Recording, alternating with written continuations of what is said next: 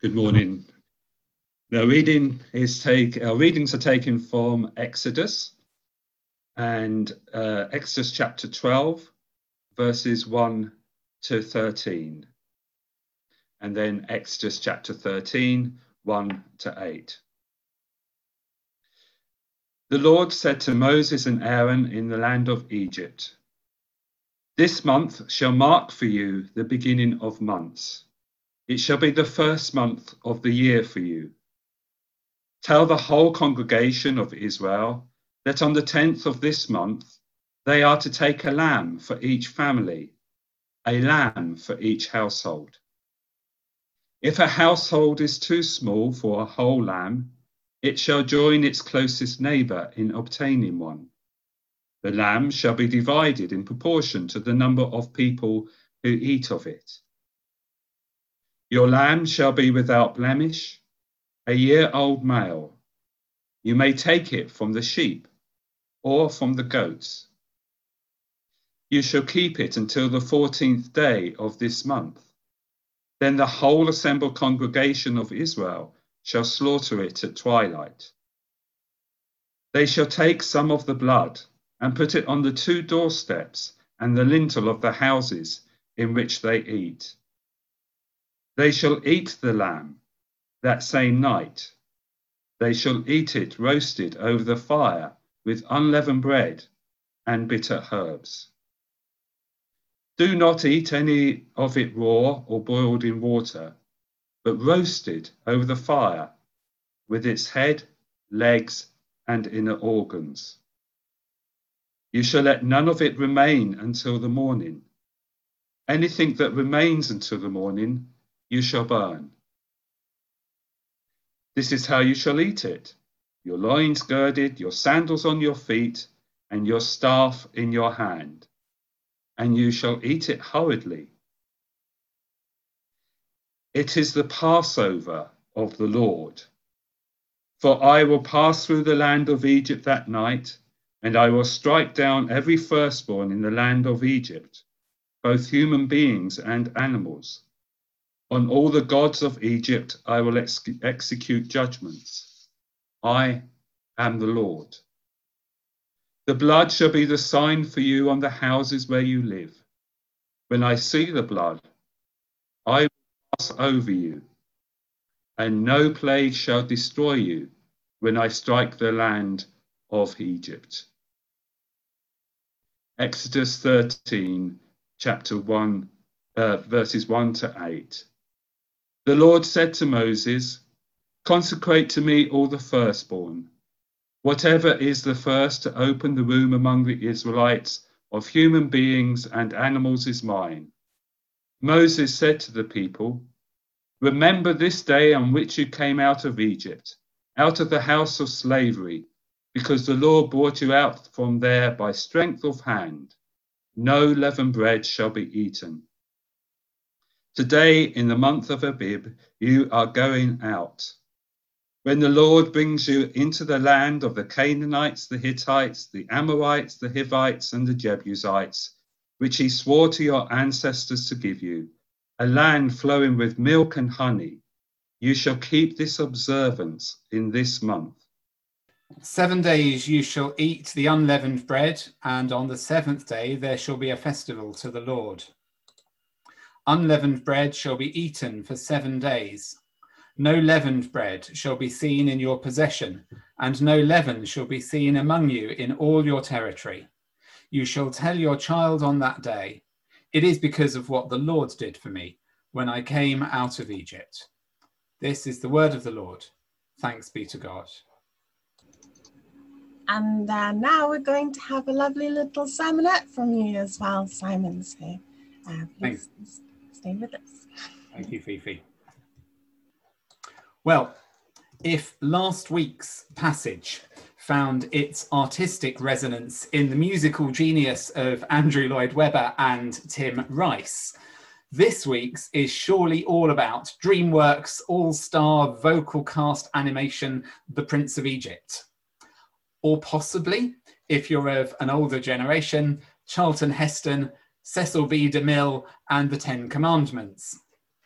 The image of enslaved Israelites marking their door lintels with blood as the angel of death passes over them to visit the houses of the Egyptians is one which is written deep in our cultural memory, just as it has been foundational for the central religious traditions of both Judaism and Christianity. This is the original Passover, celebrated within Judaism as the revelation of God as one who delivers people from oppression. And it's also the origin of the Lord's Supper, the moment when Jesus celebrated Passover with his disciples and revealed himself as the one who will bring deliverance from enslavement to sin and death. Our reading today gives us two stages in the Passover story, two stages in this story of the Israelites' deliverance from slavery.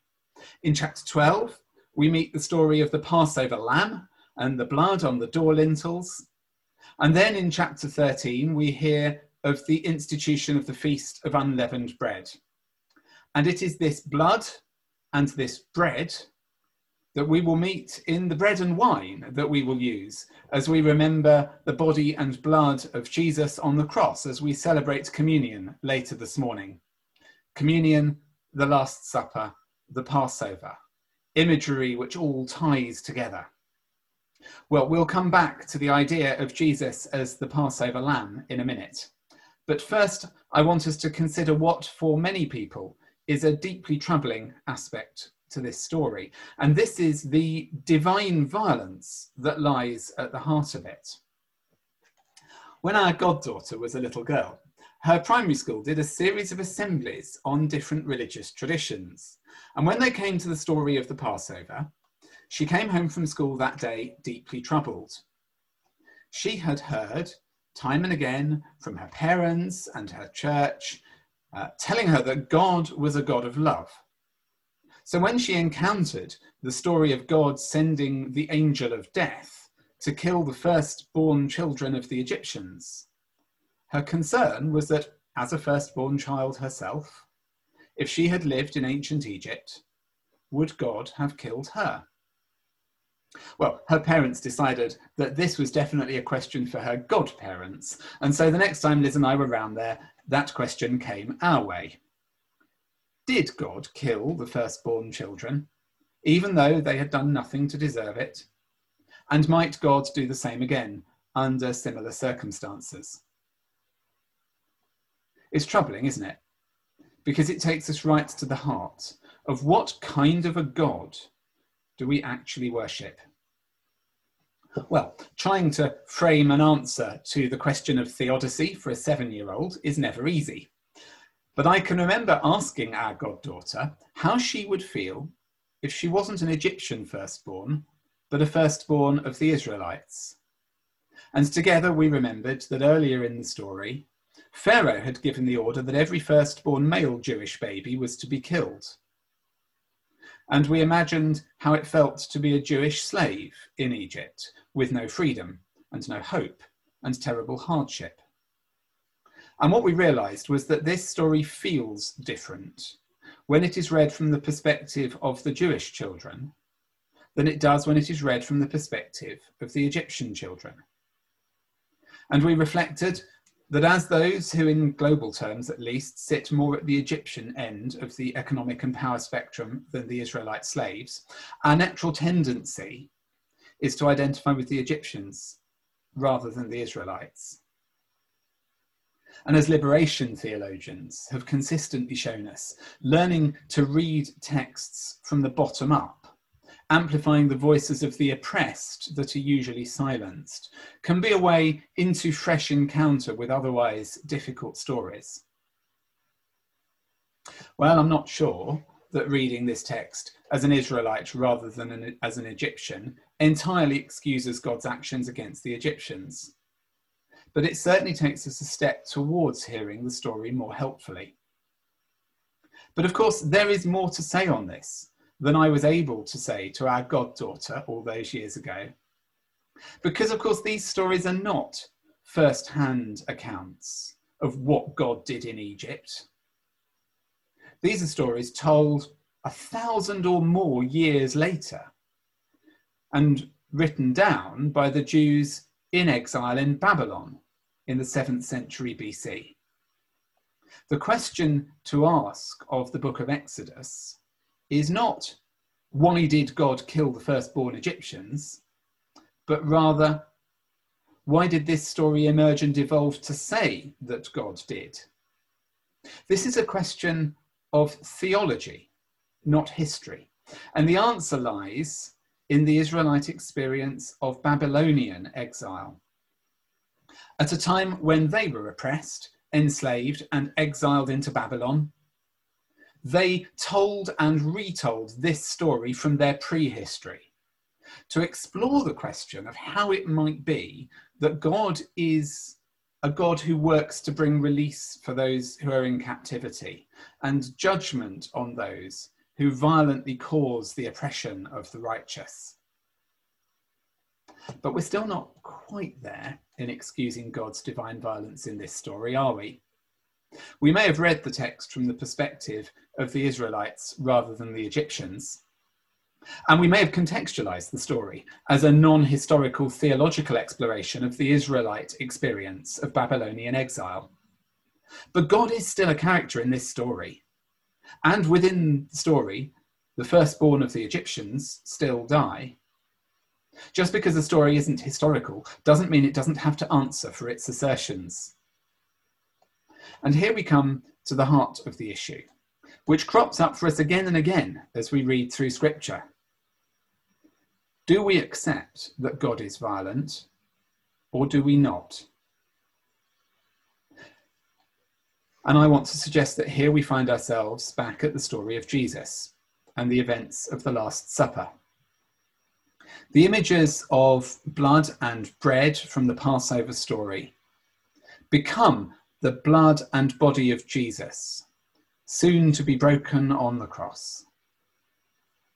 The question of divine violence is as much present in the story of the cross as it is in the story of the Passover. putting it bluntly, does God kill the firstborn Jesus on the cross? Or is something else going on there? Well, there are certainly many Christians who would want to indeed assert that God kills Jesus on the cross. The logic known as the theory of substitutionary atonement runs as follows The wages of sin is death, and we all sin, so we all deserve death but God wants to grant us eternal life. So Jesus dies in our place as God's wrath at human sin is placed on him. There was some considerable controversy a few years ago about one line in that otherwise magnificent hymn, In Christ Alone, which has lost its place in several hymn books because of the author's unwillingness to allow a change to their text. The line that causes the problems is this one Till on that cross, as Jesus died, the wrath of God was satisfied. None other than Tom Wright, the doyen of thinking evangelicals and former Bishop of Durham, has said that in his view this line should be changed to this Till on that cross, as Jesus died, the love of God was satisfied. And indeed, many congregations just sing this alternative version anyway. I don't think anyone's been taken to court for it yet. Well, I don't want to get into a discussion on the legalism of copyright legislation, but I do note that at stake here is a key question regarding who we think God is. Does God visit his wrath on Jesus on the cross, killing him to satisfy his wrath, or not? Is God a God of violence, or is God not? Well, for my money, this view of a violent God is inadequate. And I don't think that the cross is about God violently killing Jesus in anger at human sin.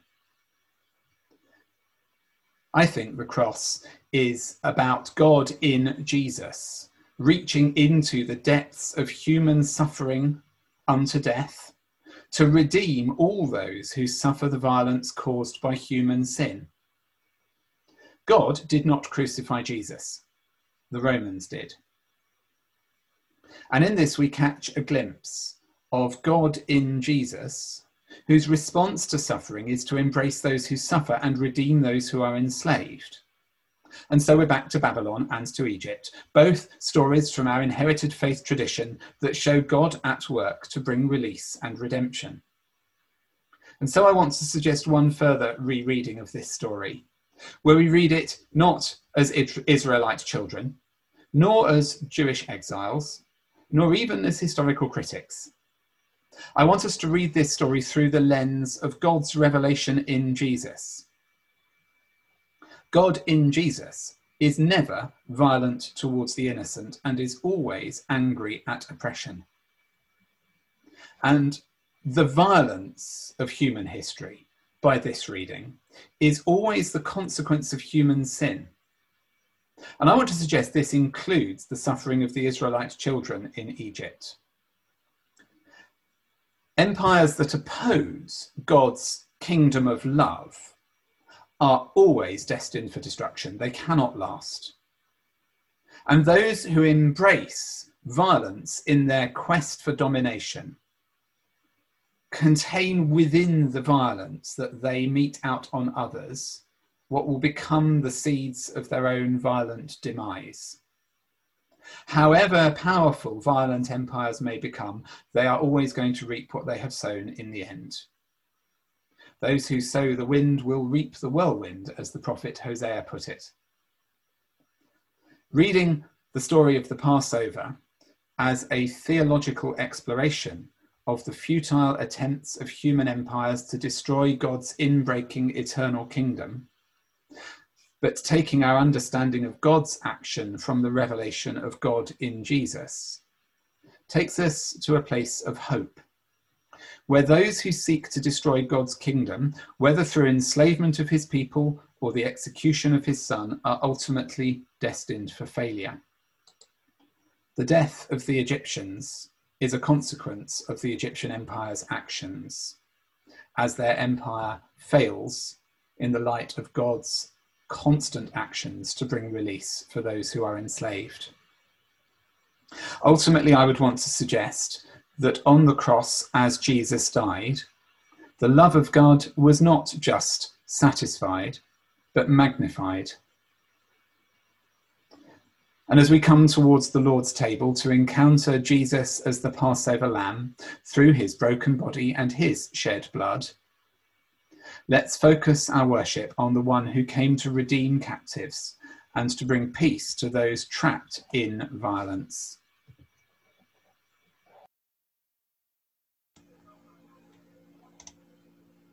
Thank you very much, Simon, for such a thought provoking sermonette.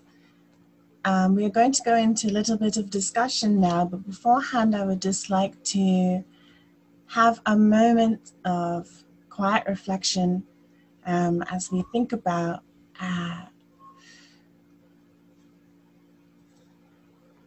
the what, like what we have just had. So let's have a moment of silence now.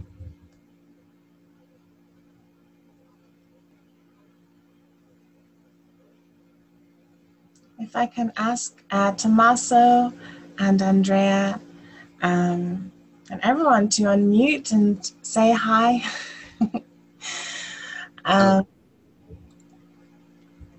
what did you guys, uh, what are your first thoughts from the discussion today? Tommaso, you're unmuted. Uh, yeah, hi. Um, well, first of all, thanks, Simon, for this uh, thoughtful sermon. Um, well, I'm, I do not know um, whether this is um, off topic or not, but um, while while reading the the Bible passage and listening to the sermon, my my first thought was uh, how frequently uh, we we tend to uh, find in in events happening to other people, particularly people we disagree or or with or or or fight against or criticize for some reason, evidence of the fact that God is on our side. Uh, not not that we are on the side of God, but but rather the other way around, and and how this might lead to um, I think, a, a, pretty dangerous line line of thought. Um, we, I mean, I, I think we should always be very careful in, in believing that bad things happening to others are um, uh, evidence of God's punishment. And, uh, and I think what, what I found particularly fascinating and striking about what Simon's uh, goddaughter uh, did was to put herself into the shoes of somebody else, on putting herself in the shoes of, of, of people from the other side. And if you see the story from the other side, we, we might read differently. And and this change of perspective matters. And and this is probably something we should do as well whenever we we fall into the temptation of thinking oh uh, this is happening because uh, god is with us uh, you know and and and and that's that's something we should resist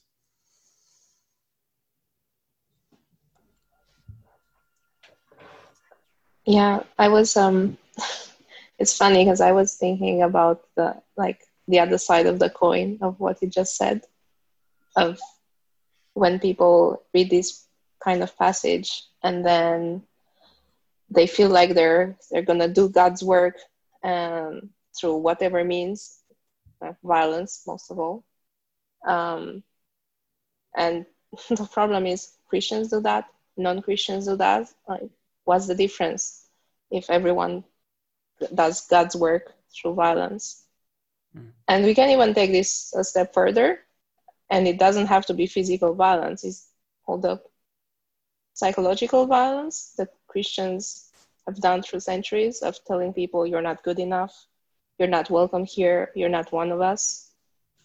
And I really find it hard to believe now, after spending all this time with Bloomsbury, that that is the God I want to believe in. I think yeah, I think it was a very useful exercise to do what you just said, Simon, and try to see things from a different perspective and realize that God is not an, a monster that's also loving and then that you have to be afraid of. Yeah, thank you, Andrea, and thank you, Tommaso. Um, just going off what you said, Tommaso, I was really just uh, struck with the kind of like God is on our side or we are on the side of God. And I was just thinking about how it says in the reading how people have to like still be wearing their shoes, still be dressed, still be holding their stuff when they're eating and things like that. And that makes it seem it's not like they're having a party and being like, ha, they got him and all of this stuff like that. Like I think about how also the Israelites are going to be feeling about this. I don't feel like they're going to be like celebrating and being like, ah, you know, ah, God got you kind of thing. Like, I definitely feel like because the Egyptians and uh, the Israelites were living together, and like, I feel like there would still be so much sorrow in the community, um, even if there was like some things and then like people feeling guilt like why didn't i not tell them to put red on their put the blood on their door and and stuff like that? I think that it's such a horrible situation to be in but then a lot of people they always kind of see this as a kind of eye for an eye like view but it's just that everyone is suffering really um yeah that's just what i thought um, has anyone else got any uh, anything, any thoughts about this? Martin, you haven't said anything yet.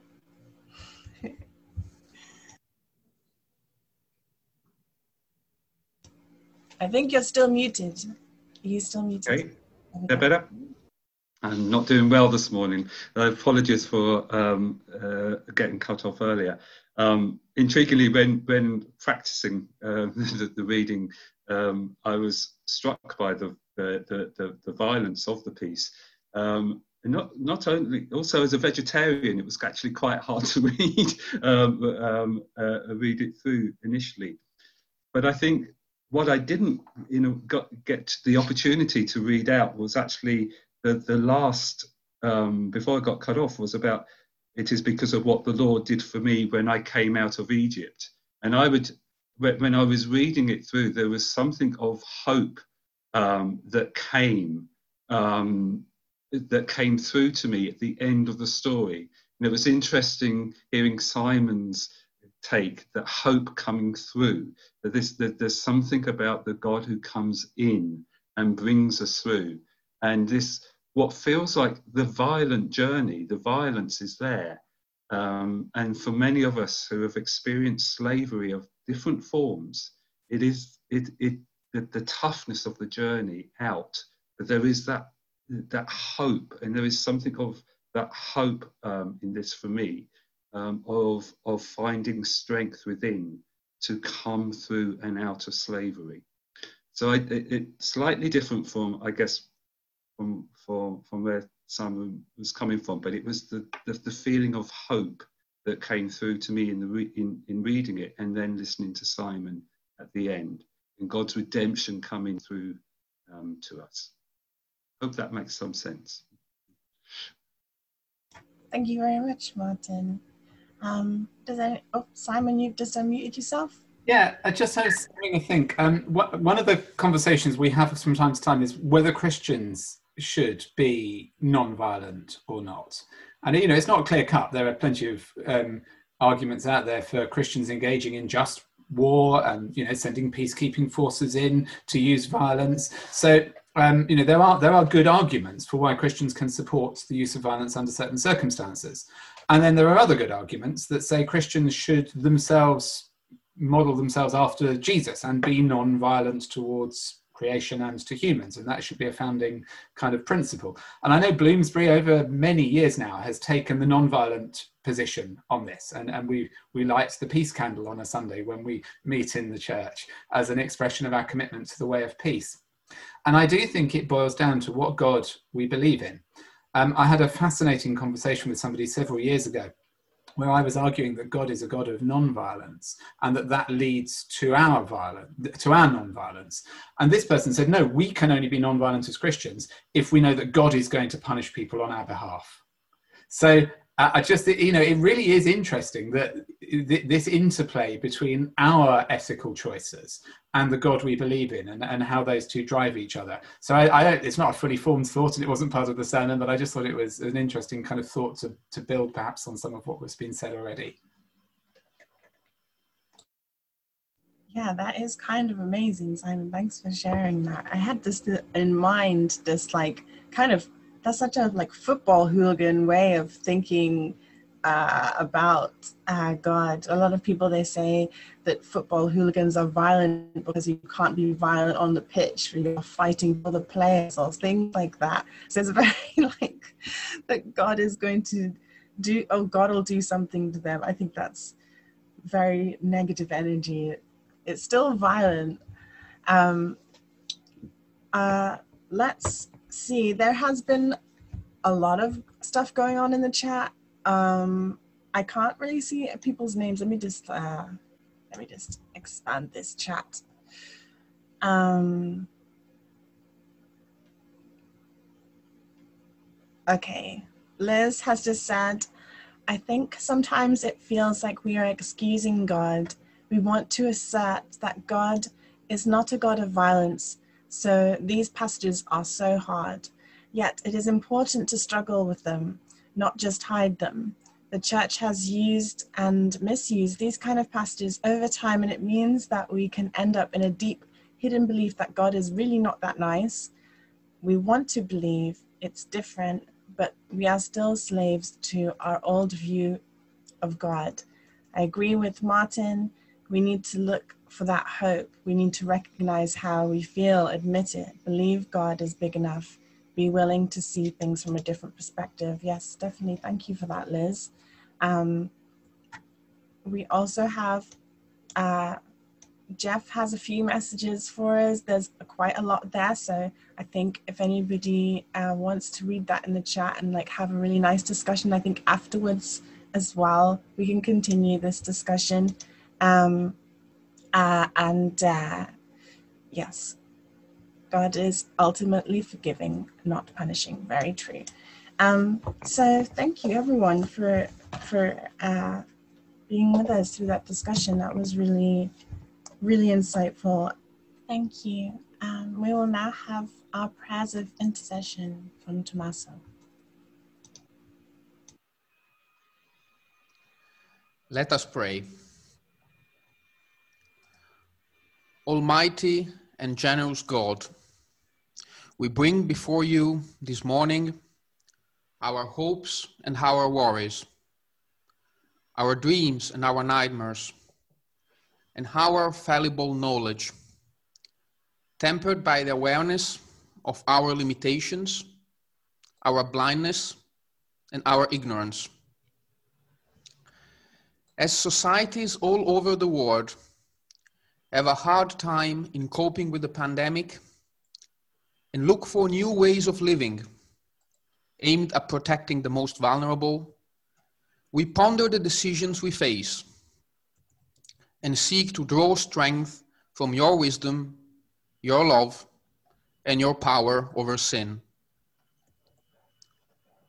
While refusing to surrender to fear, may we be reminded every day of the moral imperative to care for our neighbors and of the fateful impact that our seemingly innocent actions may have on the lives of others. Enlightened by science, fortified by faith, may we fully appreciate the implications stemming from the fact that we are all connected, all bound together, and therefore mutually responsible for the collective fate of humankind. And may we recall how unbelievably destructive human conduct can be when people, under the grip of unhealthy passions, do things knowing not what they do. Loving God, we pray for those who are experiencing moral, psychological, and physical suffering or deprivation regardless of their status, their class, their age, their wealth, their nationality, their religion, their gender, or their views. Being creators of God, may they find comfort in the insight that evil, like the Egyptians in the Exodus, will sooner or later lie dead upon the seashore. Loving God, we pray for those who, being in better shape, less afflicted by pain or need, may find it hard to feel sympathy for their brothers and sisters in trouble, be apathetic about their predicament, and succumb to self worship and a false sense of security.